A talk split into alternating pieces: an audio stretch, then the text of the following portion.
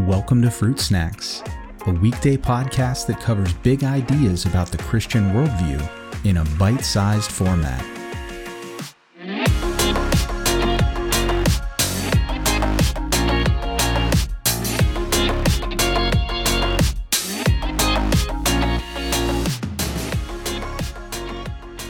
Hey everyone, on this episode, we're looking at a parable and this time it's going to be the parable out of Luke 16, which is the rich man and Lazarus. I thought this was a fitting parable for us to look at because our doctrinal focus this week is sin and death. And there are some interesting insights that this parable can give us into those topics, especially as it pertains to how people will uh, very probably be uh, after they cross over into the next life, into eternity, no matter what their ultimate destiny is. So, as was mentioned in Fruit Snacks episode 135, that uh, everyone will basically uh, end up where they prefer to be. I, I really believe that uh, whether that's with God or apart from Him, that if the choice is basically left up to people of would you rather be with God? And that necessitates that you submit to the, the to him as the Lord of all and that it is only through him that salvation is possible and that you are throwing yourself at his mercy and with that you live with him forever or that you prefer not to admit those things and to be apart from God forever, no matter how much torment that may also bring, that ultimately everyone is going to get really what they want. God is not going to force himself on anyone. And that idea is really predicated on this notion that people really fundamentally don't change after they die. Just because they have physically died, who they were and the the positions that they held really don't fundamentally change.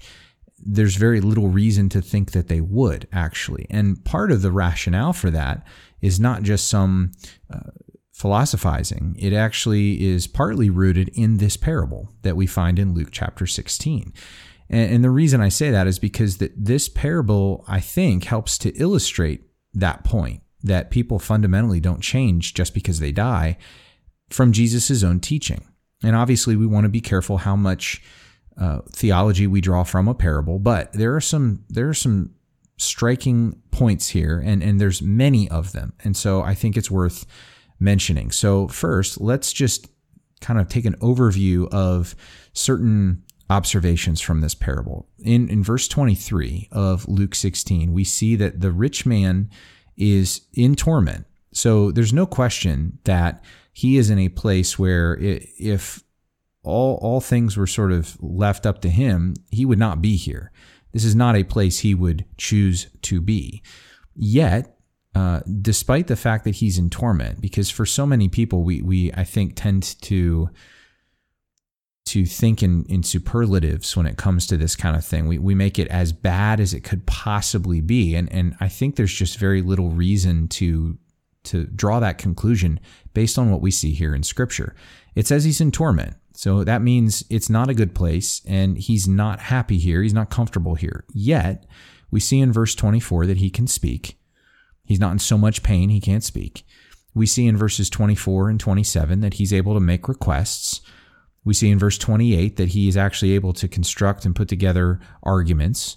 Uh, and in verse 30, he's able to respond to arguments. He makes a rebuttal to Abraham in verse 30.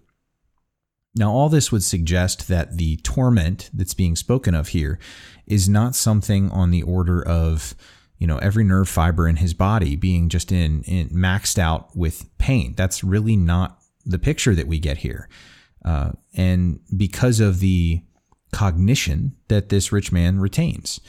And so uh, I want us to to note that first because if if he is still able to form thoughts and to have uh, his cognitive abilities intact, even though he's in torment, then that means that he is uh, he is thinking uh, thought processes through, and and he's thinking, uh, and, and, how would he be thinking? other than how he always has. And and we notice this because when we look at in passing and just sort of the the implications here in this parable of how this rich man treats Lazarus. We know from the the passage before both of them died that Lazarus would sit outside of this rich man's home hoping for scraps from the table.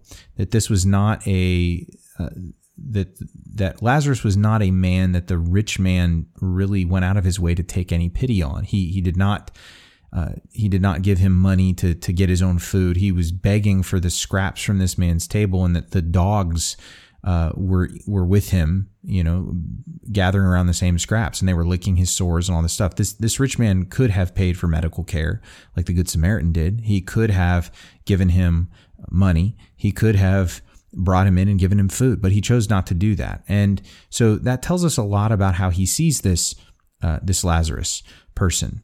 Uh, but I also want to see, I also want us to look at how he treats him or how he thinks about him based on the way that he talks about him to Abraham. In verse 24, he requests that Abraham not only send Lazarus out of heaven. So think about that. Lazarus has lived a terrible life relative to this rich man. He's finally in rest and comfort. And this rich man's first request of Abraham is, yeah, no, Lazarus, you can send him, send him out of there. He doesn't need to be there anymore. Send him out of heaven. As if that weren't bad enough, then verse 24, send him into Hades. So send him to where I am, so that he can, again, verse 24, serve me, because I am in discomfort. Yeah, great. Lazarus lived his whole life in discomfort, and you did nothing. You did not lift a finger for him. And now you're you're basically telling Abraham, you're volunteering Lazarus to leave heaven to come into this place of torment and serve you because you're uncomfortable. And then when Abraham refuses to do that, he then falls to a plan B, which is verse 27. Okay, so don't send him into Hades, but still send him out of heaven and send him back to earth. I'm sure that would have been a wonderful experience for Lazarus uh, to, to run an errand for me for my family where presumably, and this is sort of the kicker that's implied there, if Lazarus is is put back on earth, presumably he's going to have to die again in order to get back to where he is currently with Abraham.